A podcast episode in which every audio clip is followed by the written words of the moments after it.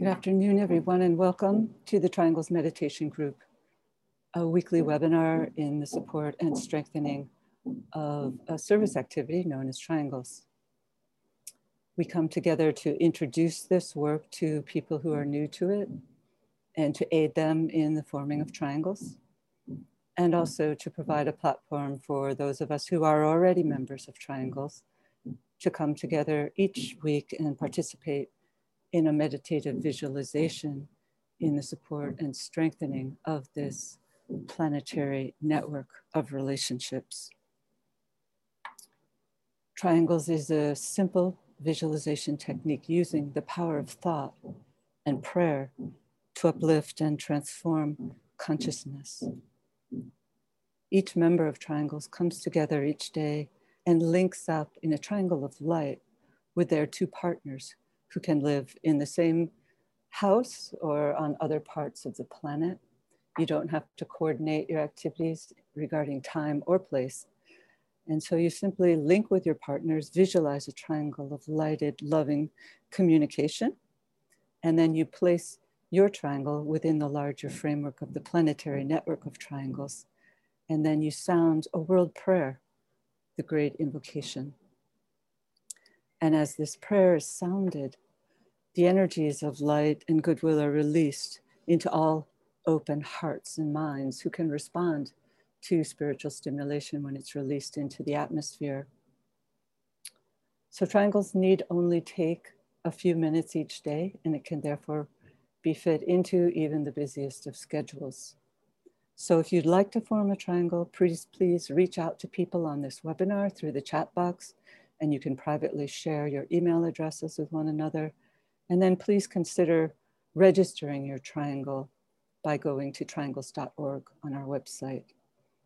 The more we reach out and form triangles, the more the network can spread and bring lighted, loving energy into our planet, which is quite in need of that at this time. So, as we begin each week, we work with a meditative visualization in the support and strengthening of the planet. So let's visualize our planet as a sphere of lighted energy.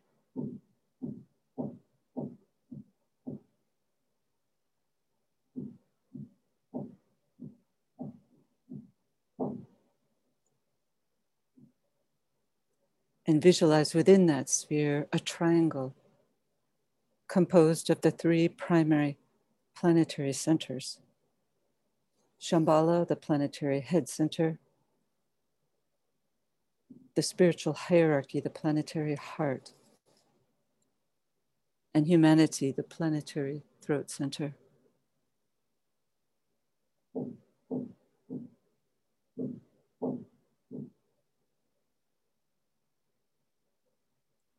Visualize the circulation of energies through these three centers flowing in all directions, merging and blending the three centers and filling this planetary triangle with light.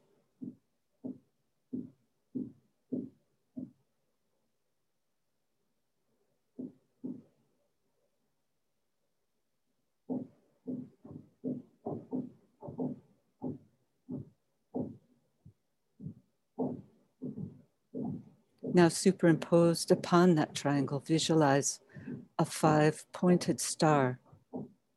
This is the star of the world teacher, linking east and west, past and present, radiating the energy of love, wisdom.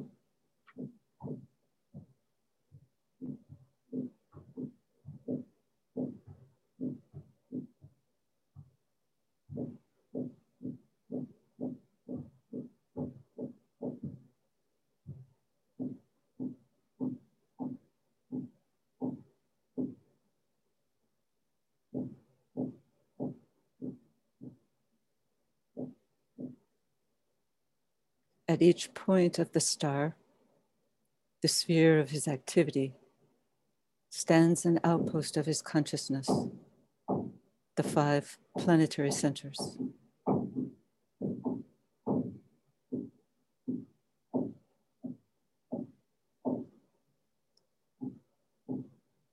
Visualize the energies of the teacher radiating forth from the center of the triangle through the five points.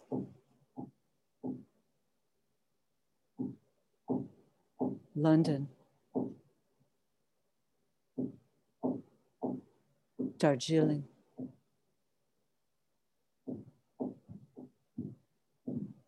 New York,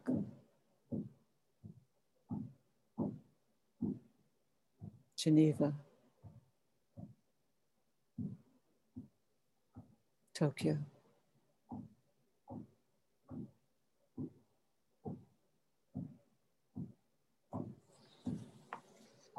Visualize these outpouring energies enlivening small groups gathering everywhere, aiding them to focus and direct the energies into the consciousness of all humanity, solving its problems, creating right human relations, restoring peace on earth.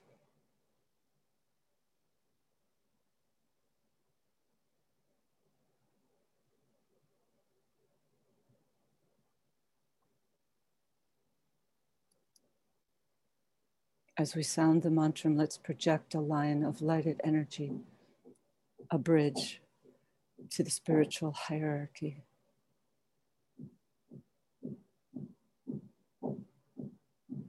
Radiance, we are, and power.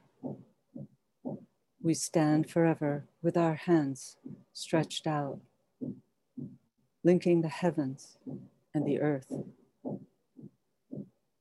the inner world of meaning and the subtle world of glamour.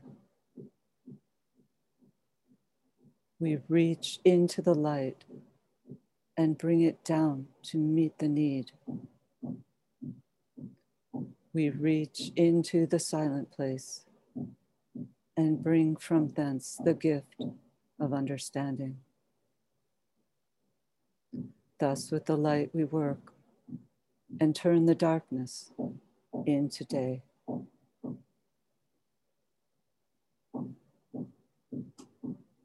Oh.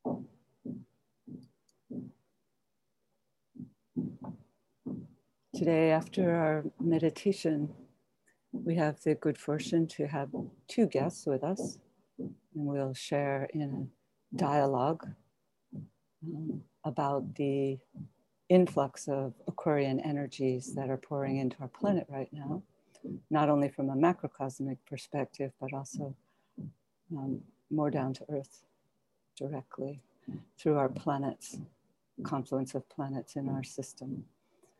And we'll be hearing from Phillip Lindsay. Many of you might know of him from his newsletter and his website, Esoteric Astrologer. And also, we'll be hearing from Dot Maver, who is quite familiar to most of you who are participants on this webinar.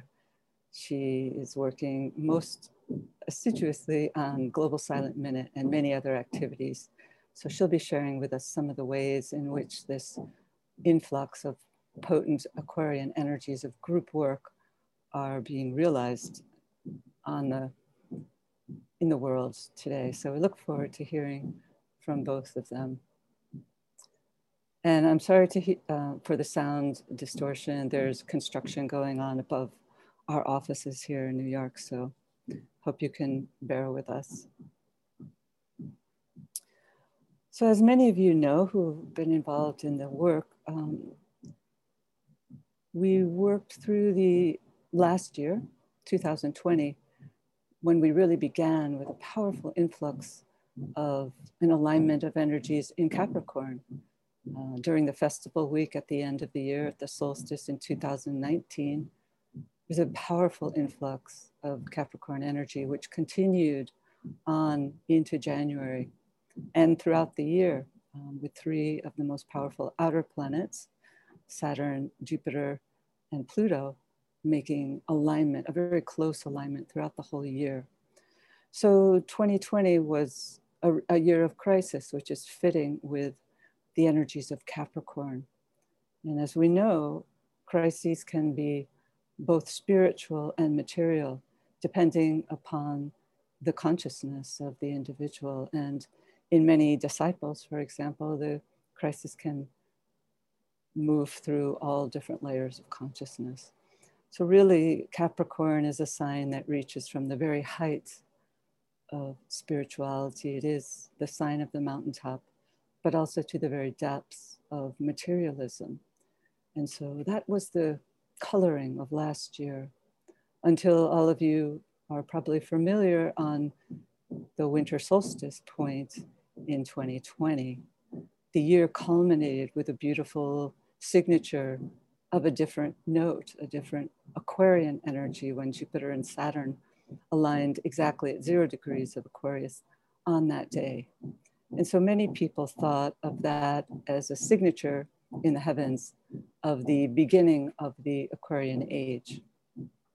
And certainly, uh, as a symbol, it was uh, such a, a reminder for all of humanity, sort of a collective experience that there is some shift going on spiritually within our planet.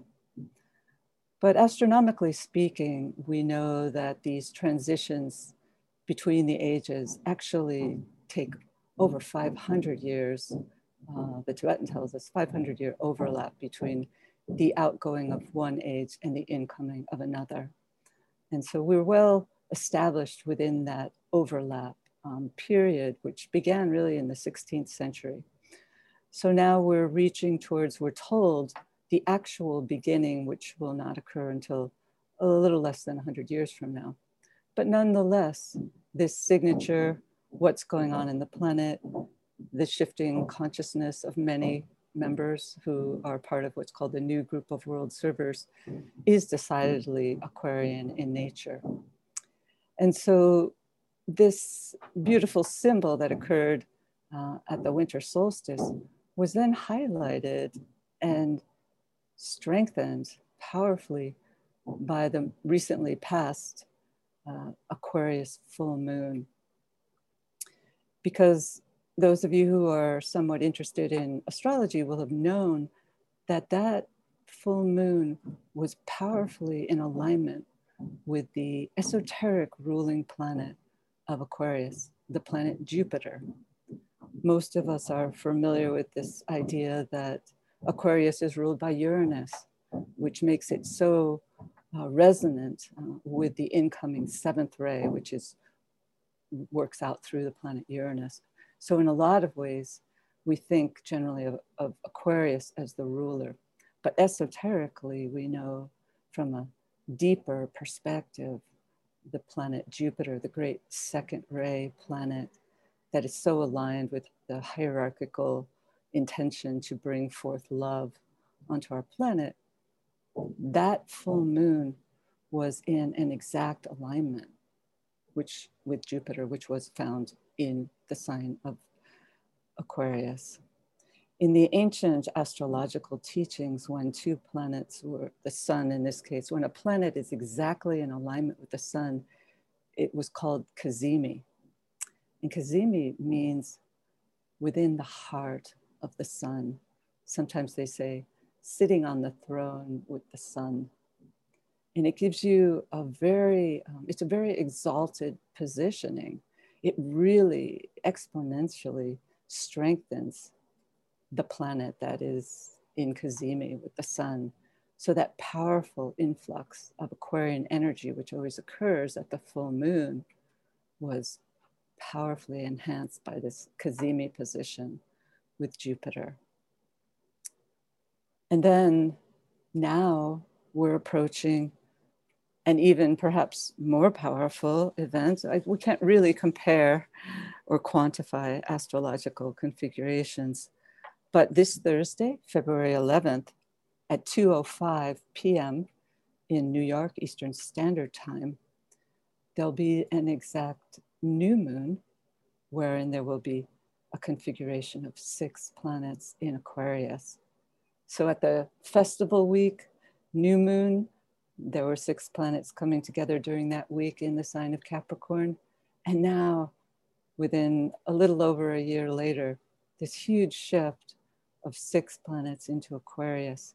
So it's really giving um, our planet a real influx of this energy towards which we're moving uh, collectively.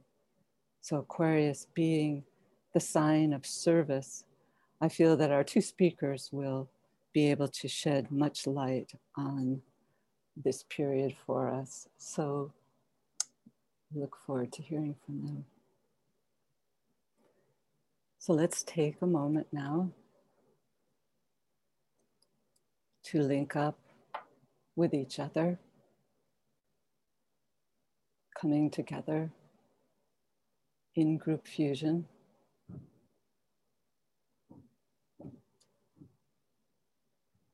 Linking in thought as a soul, as a point of love and light with all those people throughout the world who are working with this triangles meditation group. Let's project a line of lighted energy to the highest center on our planetary life, the center Shambhala.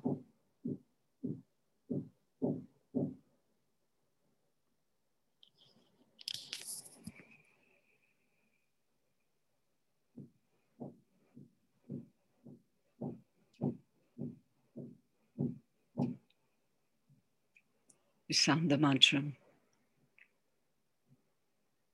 In the center of the will of God, I stand. Naught shall deflect my will from His. I implement that will by love. I turn towards the field of service. I, the triangle divine, work out that will within the square and serve my fellow men.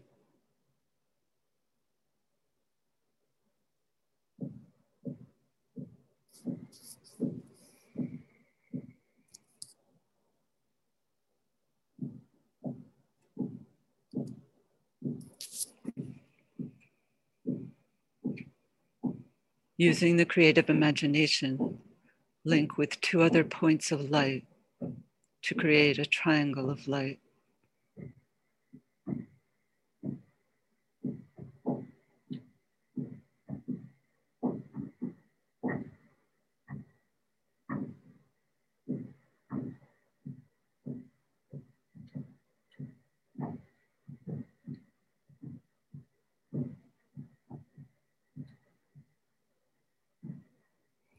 Visualize the triangle in which you are working as an essential part of the Radiant Worldwide Triangles Network.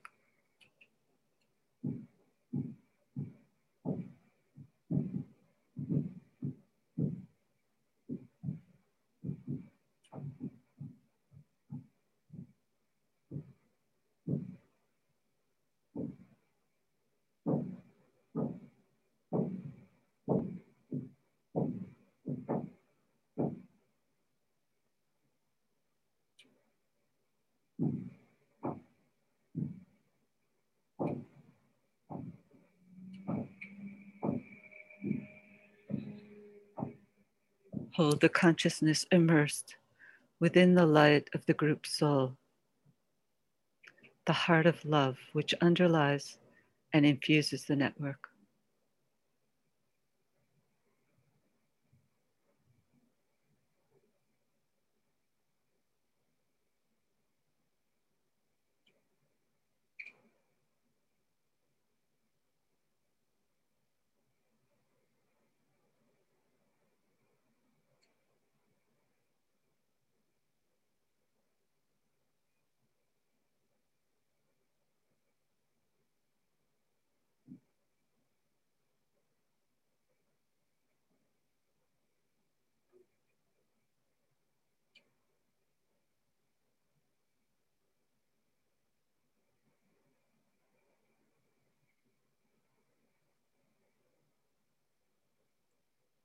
Now link with the world teacher who stands as the heart of love at the center of the spiritual hierarchy and also at the heart of each triangle.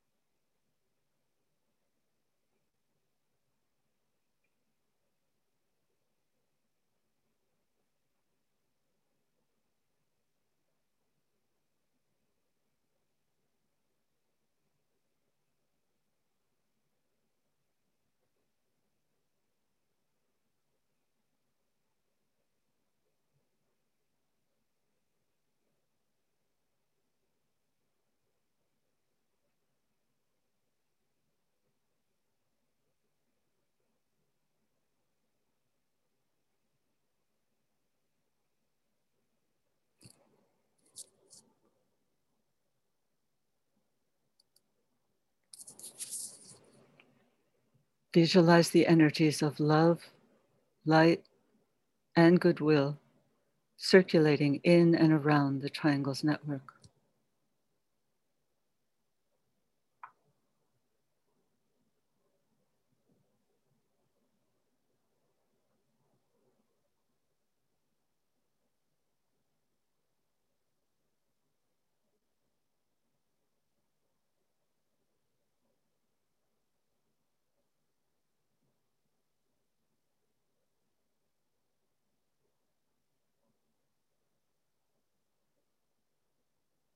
Visualize these energies unifying and eliminating all divisions within humanity, healing and transforming human consciousness, establishing right human relationships.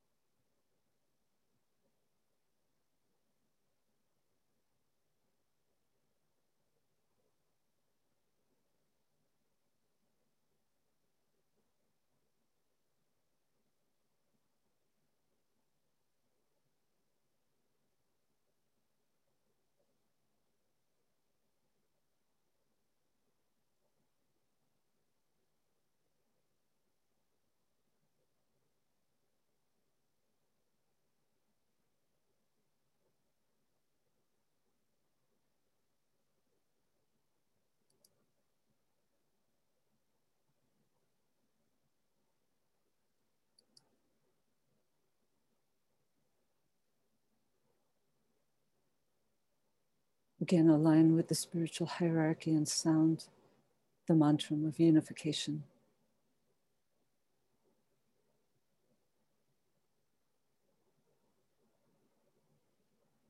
The souls of all are one, and I am one with them.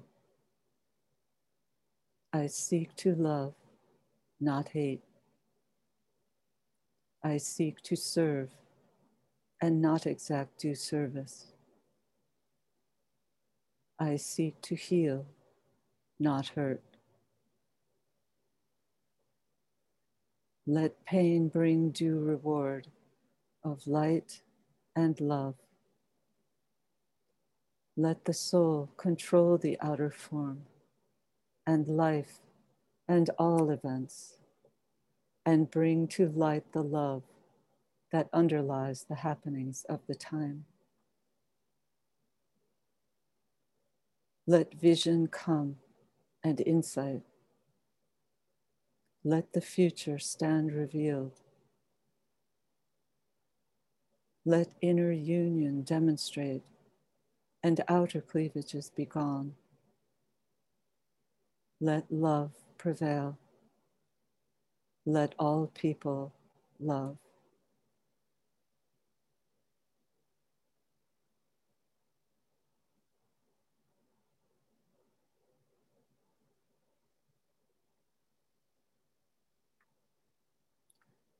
Visualize the whole planet alight with triangles.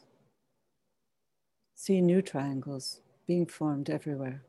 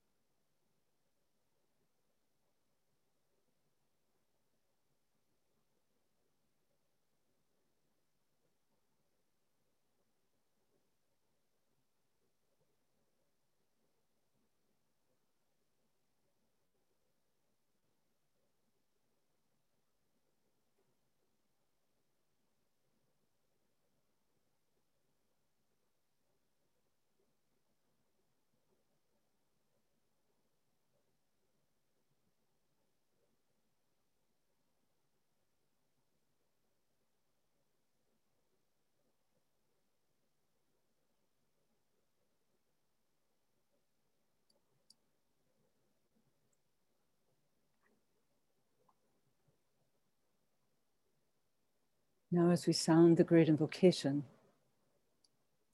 let's visualize the network acting as a link between the world of spiritual realities and humanity, as a channel through which light, love, and divine purpose may flow into human consciousness.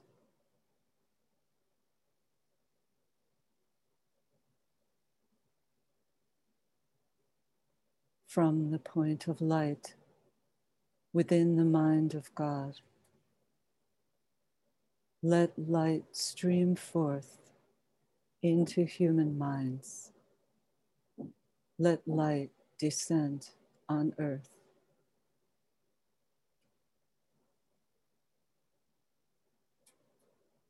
From the point of love within the heart of God. Let love stream forth into human hearts. May the coming one return to earth.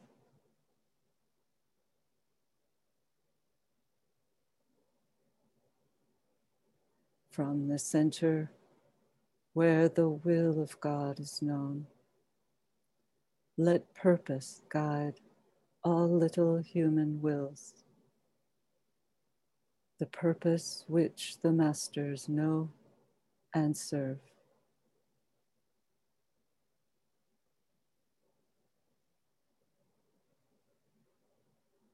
From the center, which we call the human race, let the plan of love and light work out, and may it seal the door where evil dwells. Let light and love and power restore the plan on earth.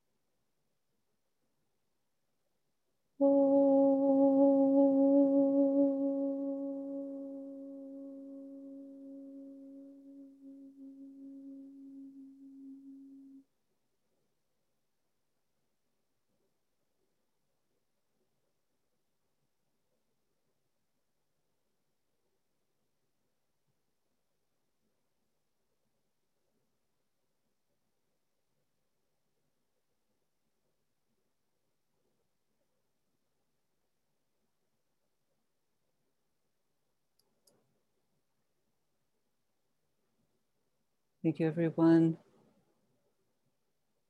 Okay. Now we're getting ready to admit our speakers. Uh, they seem to have dropped down in our list here. Let's see. Okay. Uh, okay. Hi, Dot. Um, Hi, Kathy. Hi, Hi. everyone. find Phillip. Okay. Hi there. Oh, you're there. Okay, great.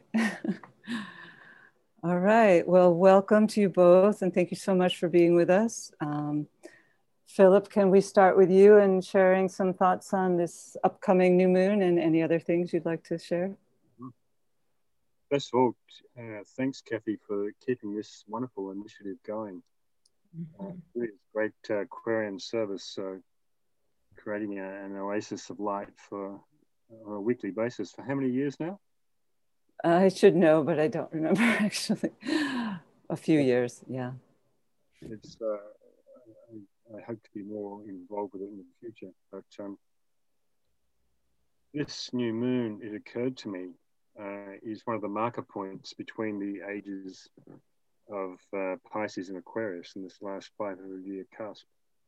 And so the, the purpose of my new moon um, newsletter that I just sent out a couple of days ago was to identify um, several of the signposts in that 500 year period that um, uh, were all strong um, indicators of Aquarius uh, emerging. So, for instance, the, the discovery of Uranus in 1781, uh, then the discovery of Neptune, which was passing through Aquarius in 1846, um, the various ray cycles, the fifth ray cycle of 1775, the fifth ray being the only ray to pass through Aquarius, the seventh ray cycle of um, 1675, I believe, uh, and so forth, coming right up to um, 1962, where we had this amazing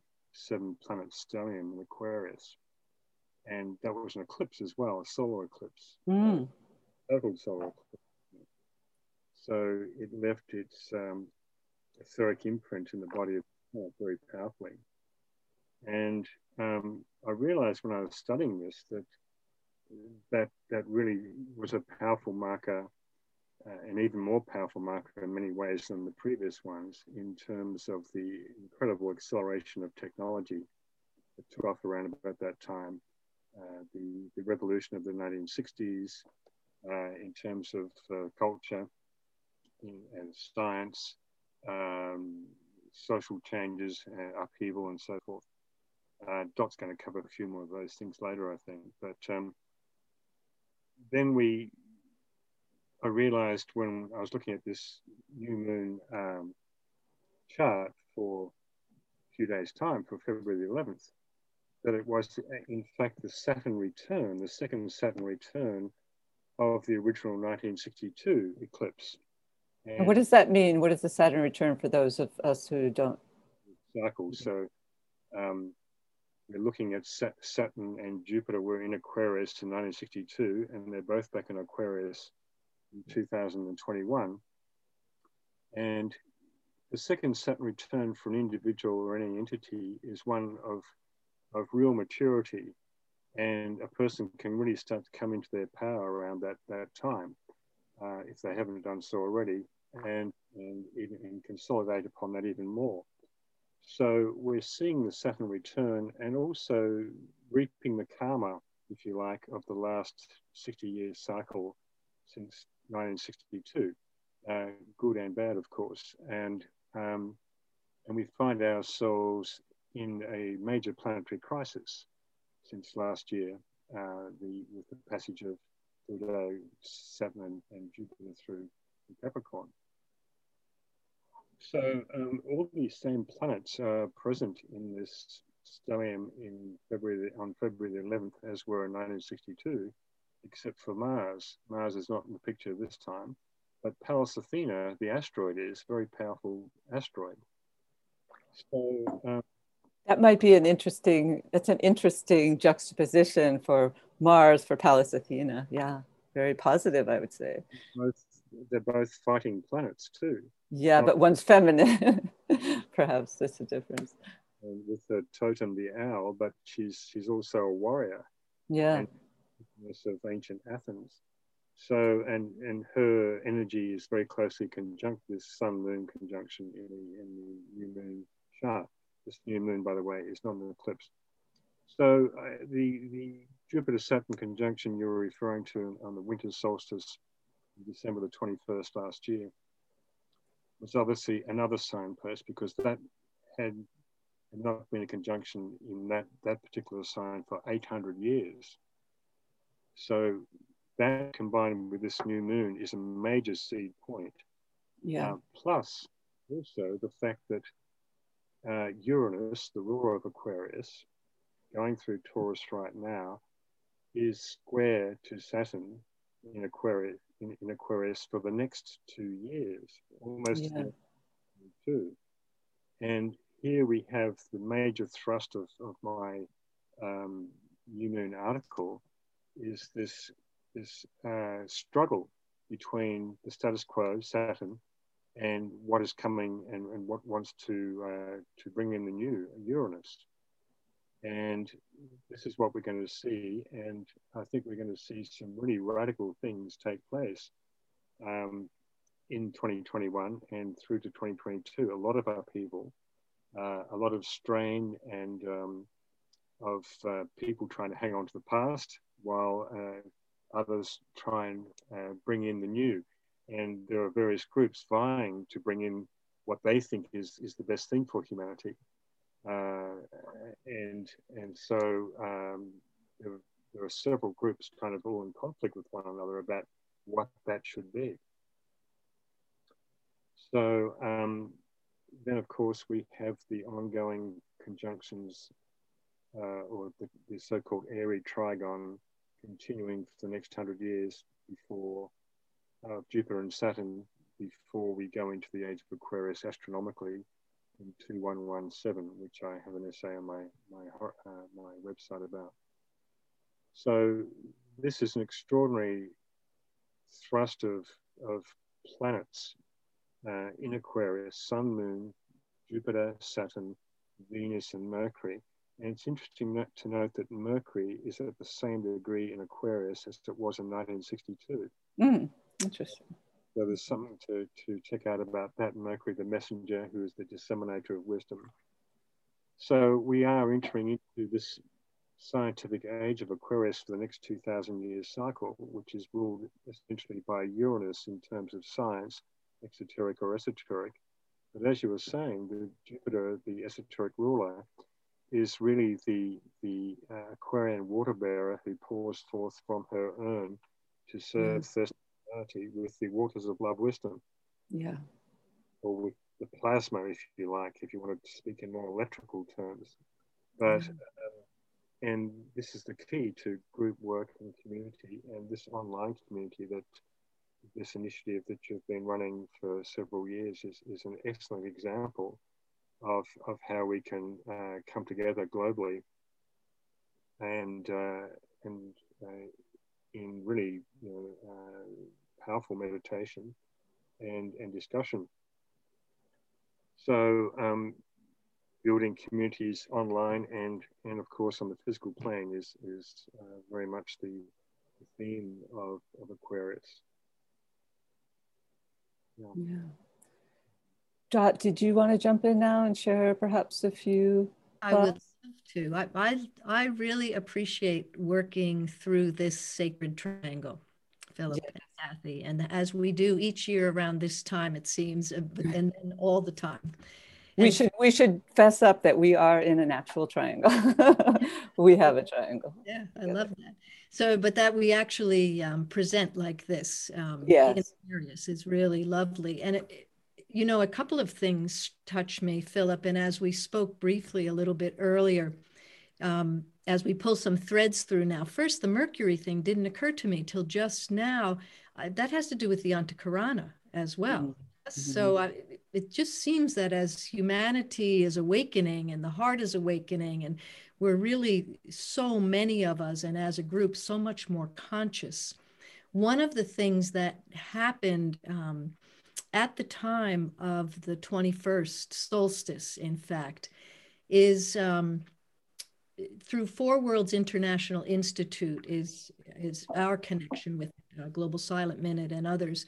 And it, our indigenous uh, brothers and sisters and the elders, literally from around the world, and many of whom had never been in touch uh, with civilization, so to speak, to this point, stepped forth, answering a call and speaking to the prophecies. And of course, the Hopi prophecy is one that, that many of us are familiar with, and saying that humanity had is in this great turning, this great shifting, but it wasn't a, a, a done deal, and it still isn't. However, we've turned a corner and we have made a decision inwardly, is what I took from many of these meetings, and that there's a willingness to step forward with the ancient wisdom and prophecies.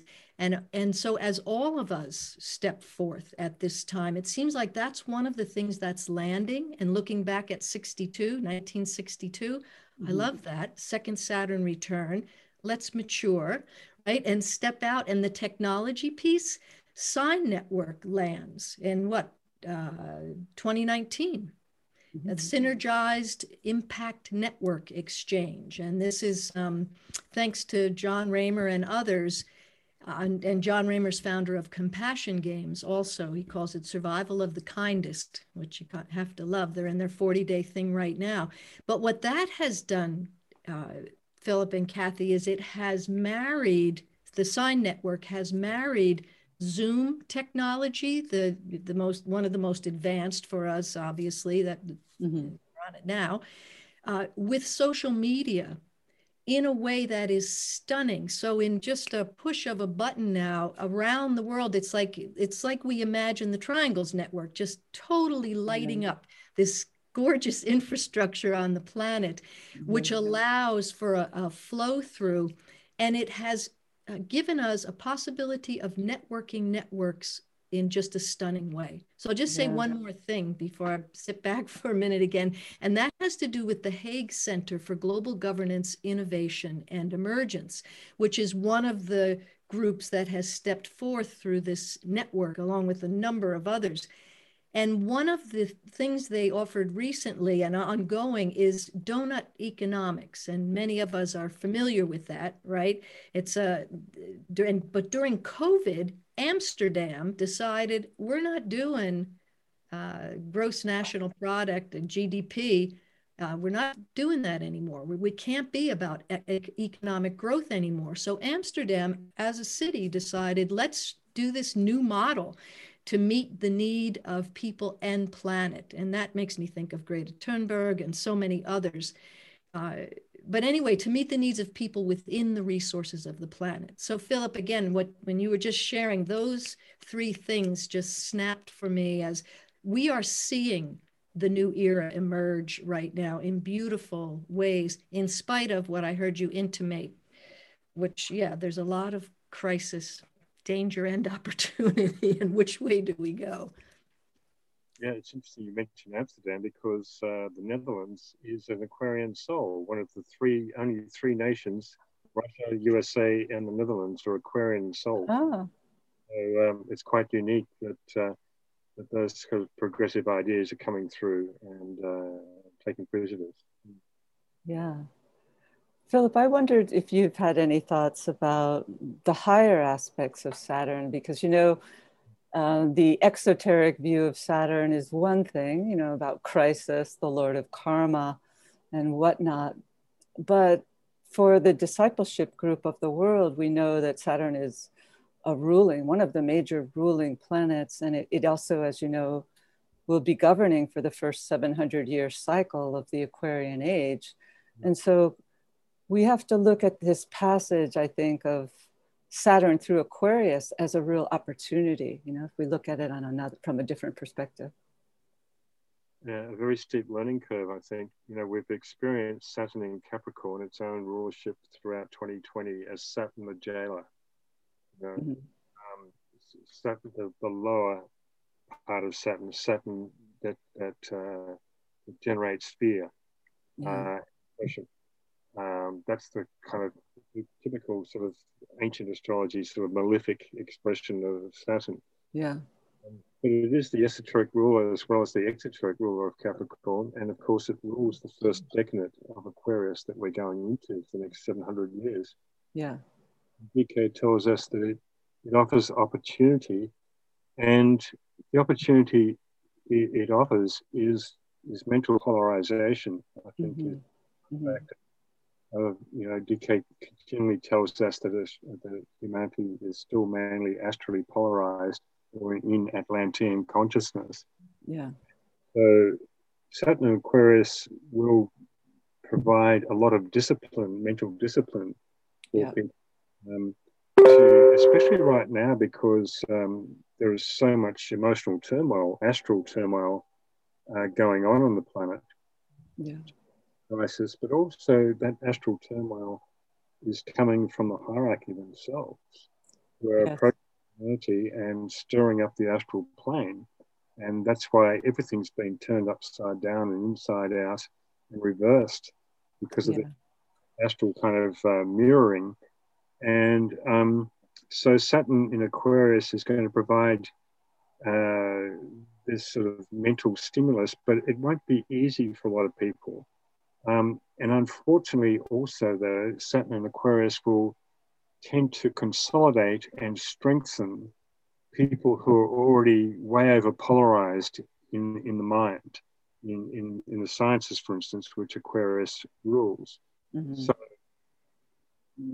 what, what we're seeing is, as far as the 1962 cycle till, to today goes, is we've made marvelous uh, advances in sciences some people have said that I'm anti-science. I'm far from it. I, I write articles frequently on science, but we've also seen the dark and selfish side of science. Um, and this is the this is part of what is causing the crisis today, in my mind, and that has to be dealt with in the, in the next couple of years to bring in the balance of Aquarius on the one side, the scientists uh, with with Uranus, sciences uh, in general, mm-hmm. on the other side, Jupiter with the compassionate understanding and, and human relationships. Yeah. Uh, that's pretty much it in a nutshell, I think, in many ways. But mm-hmm. Saturn Aquarius will, will be a steep curve, um, I think, but a, a necessary one. Um, and is aided and abetted in many ways by this square of Uranus, the ruler of Aquarius, to yeah. Saturn. Yeah. The next years is going to be remarkable. Um, growth period for us all. Yeah. Easy. There'll be plenty of ups and downs, I'm sure. And of course, uh, the USA and all Aquarian soul nations will be deeply affected. Yes. USA, Netherlands. Um, but of course, particularly the USA because of its role in leading the world into the new Aquarian cycle. Mm-hmm. And its destiny that uh, cannot be thwarted uh, through which the materialistic powers are trying, fighting tooth and nail to to create, to to block. Mm, yeah. Emergence of the hierarchy in uh, sometime after 2025. Yeah. I, w- I was reading an interesting point about the fixed cross for those people who don't know. There are three different crosses that make up the zodiac, and the fixed cross is the one that governs discipleship. Um, and it also governs the hierarchy, uh, I was reading, which is really interesting. And I had forgotten that point. And the Tibetan gives a ruling planet for each of the crosses. And for the fixed cross, he gives Saturn. So it's not only that Saturn's governing humanity, but it's governing um, not, not just governing the spiritual people and the new group of world servers, but also the hierarchy. And so the hierarchy certainly uses the influence of Saturn in Aquarius in a very profound way that we can hope to uh, get a touch of in, through our work together in our groups. Yeah. And Jupiter is going to be there for another year. Yes, yes. That would take the edge off the somewhat austere nature of Saturn. Yes. And also, as you said, Uranus squaring that axis perhaps we'll really make major breakthroughs, as you said, you know, and maybe the discipleship group has to loosen up a little from their Saturnine ways and be willing to experiment in, uh, in new ways under Uranus. Yeah. But why don't we open it up? Uh, there might be some sharing that people would like to, if, if you or Dot would like to read something, um, and if anybody would like to share audibly, they can raise their hand by click, clicking on their name in the participants box. There are some. Oh, there are a couple people who do want to share, so let's um, ask them to unmute. Linda, Linda Rosa. Uh, uh, asked to unmute. I don't know if you're still there, Linda. Hmm. She might have stepped away. So uh, Phillip, there's a question. What is your website? And let's, when you say it, let's put it in the chat. Esotericastrologer.org. Say again. Esotericastrologer.org. Something like that. And Joshua, did you have a, a comment? Yeah, there was uh, one comment, and some other people have commented that they're having trouble hearing uh, Phillip. Um, yeah, I've been able to hear him, but uh, he's been lower than uh, you and, and Dot. Okay. It's been like going up full, but it's almost full anyway. Yeah, it's a little low right now, Phillip. Is that better? No. So Philip Wayne has a uh, question or yeah question. Any thoughts about pluto completing its 248 earth year year? And as i understand it about to re-enter aquarius in three or so years. 248 years ago was 1773 a significant time in the emerging life of the usa in three to four years 248 years ago will then equal 1776. So the entire last Pluto year encompasses the life of America since its declaration, at least.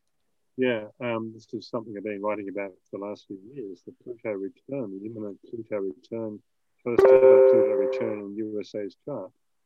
And hence the other reason why everything's breaking down and uh, there's so much confusion, but all the crystallizations of corruption in both political parties, for instance, and all through the business world and everywhere else. It's all breaking up. And, and Pluto has three more years approximately left there before it enters into Aquarius in 2025. Yeah. Um, about three or four planets entering into various signs in 2025, which is going to be quite remarkable because that is the year of the, um, the hierarchical conclave. So um, I think that, um, my feeling is to answer Wayne's question. I think it was Wayne um, yeah. that um, this this turmoil that the world is in at the moment will probably last about ten years, uh, especially for the USA. Um, other countries maybe less so, um, and particularly the next few years before 2025 it's really a matter of all of us holding our ground and, and staying and, uh, and working subjectively in groups like this, of course, to, uh, to help strengthen strengthen the battle line, so to speak.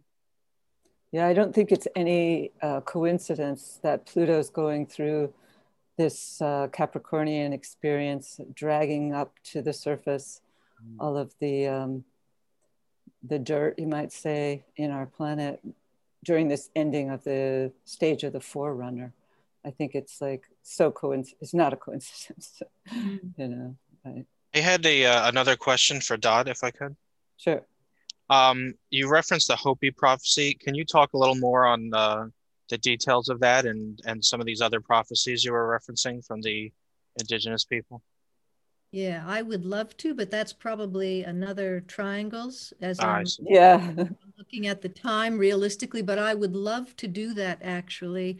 Um, and yeah, and it, it has to do with very, it's very much aligned with, uh, as we know from the ageless wisdom, what is uh, proposed is possible and in fact probable as humanity takes its place on the world stage and and what I what I want to say, Phillip and Kathy, and I, I speak for myself, but I might be speaking for a lot of folks on this call and in the Triangles Network. Thank you, a wholehearted, heartfelt gratitude for what the two of you put forth all the time.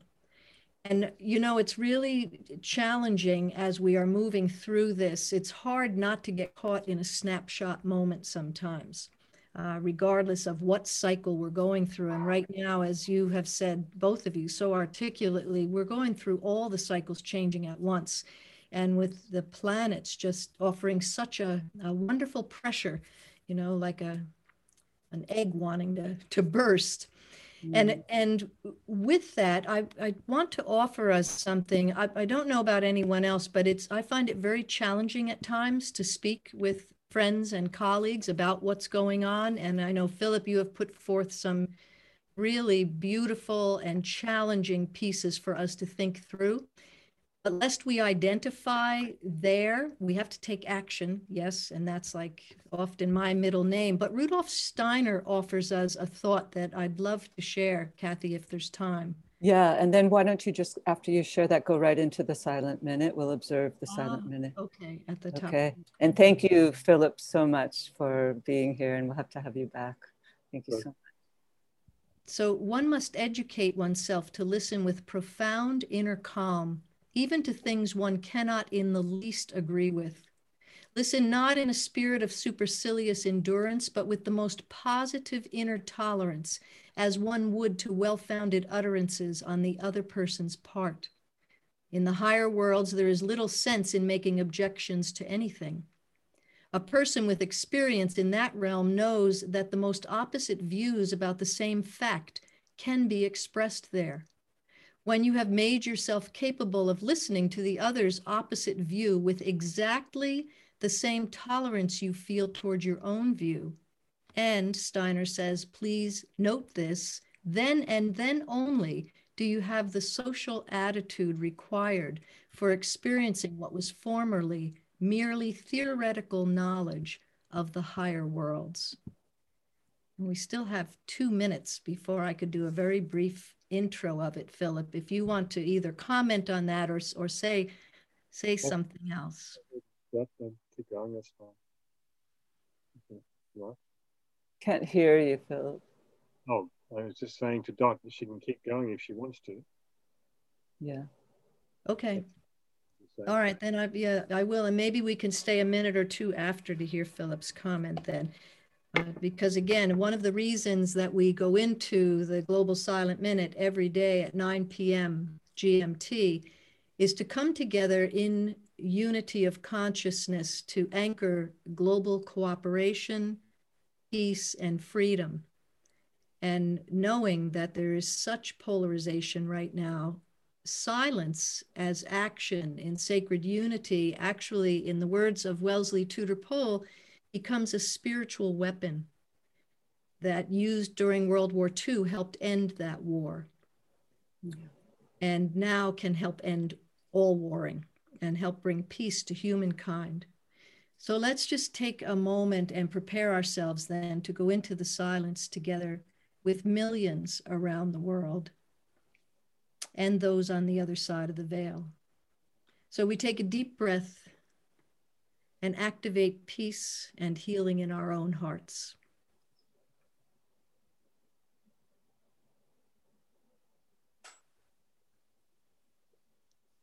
And now we invite those on the other side of the veil to assist with our intention.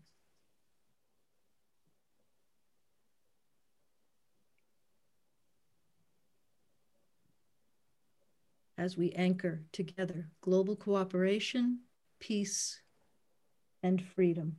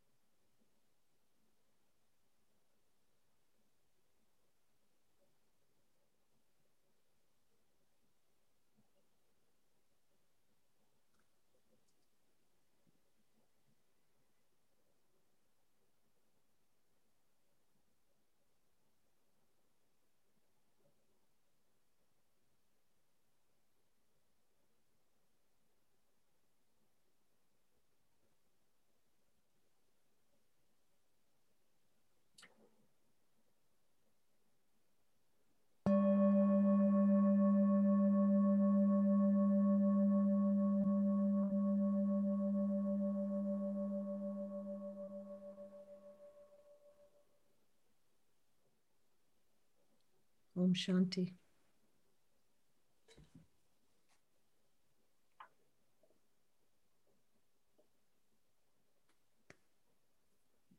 Thank you.